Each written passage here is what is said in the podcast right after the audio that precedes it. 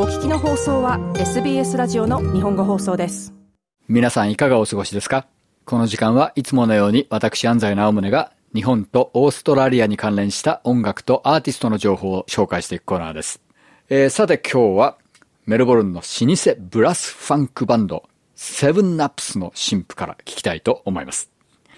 えー、メルボルンには本当にたくさんの素晴らしい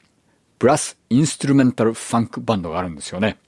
えー、中にはジャズ寄りのものから、まあ、R&B、ヒップホップ系のものまで、数多くの素晴らしいブラスファンクバンドがいます。その中でも最近特に注目されているのがこのセブンアップスです。えー、もうかなり歴史の長いバンドですけれども、えー、僕は2018年に、えー、彼らがメルデスミュージックフェスティバルの大きなステージで演奏したのを見たんですが、素晴らしかったですね。えー、その後、数年前には、えー、彼らの、えー、シングルレコ発ライブをノースコートソシャルクラブでミックスさせてもらう機会があったんですけれども、本当に素晴らしいショーでした。で、今回、ただ、そのブラスインストゥルメンタルバンドの重鎮が新譜を出したというだけではなくて、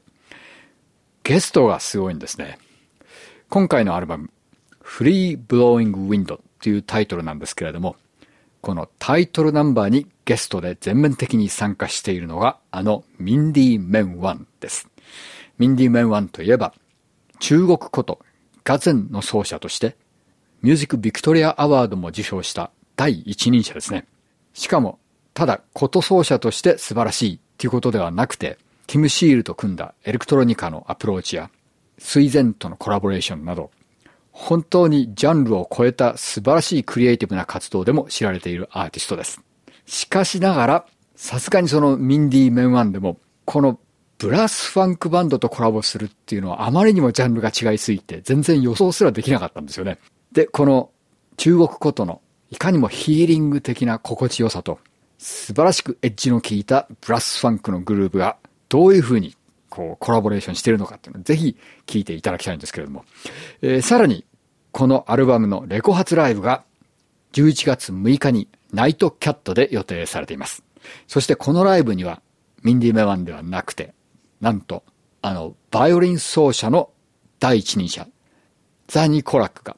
ステージ上で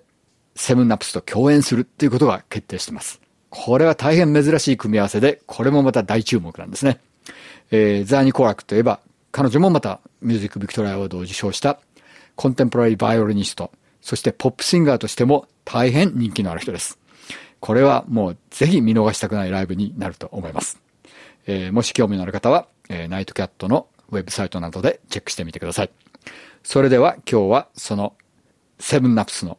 新しいアルバム A Free Blowing Wind から中国こと奏者ミンディ・メンワンをフィーチャーしたタイトルナンバー Free Blowing Wind を聴いてください。どうぞ。もっとストーリーをお聞きになりたい方は iTunes や Google ポッドキャスト Spotify などでお楽しみいただけます。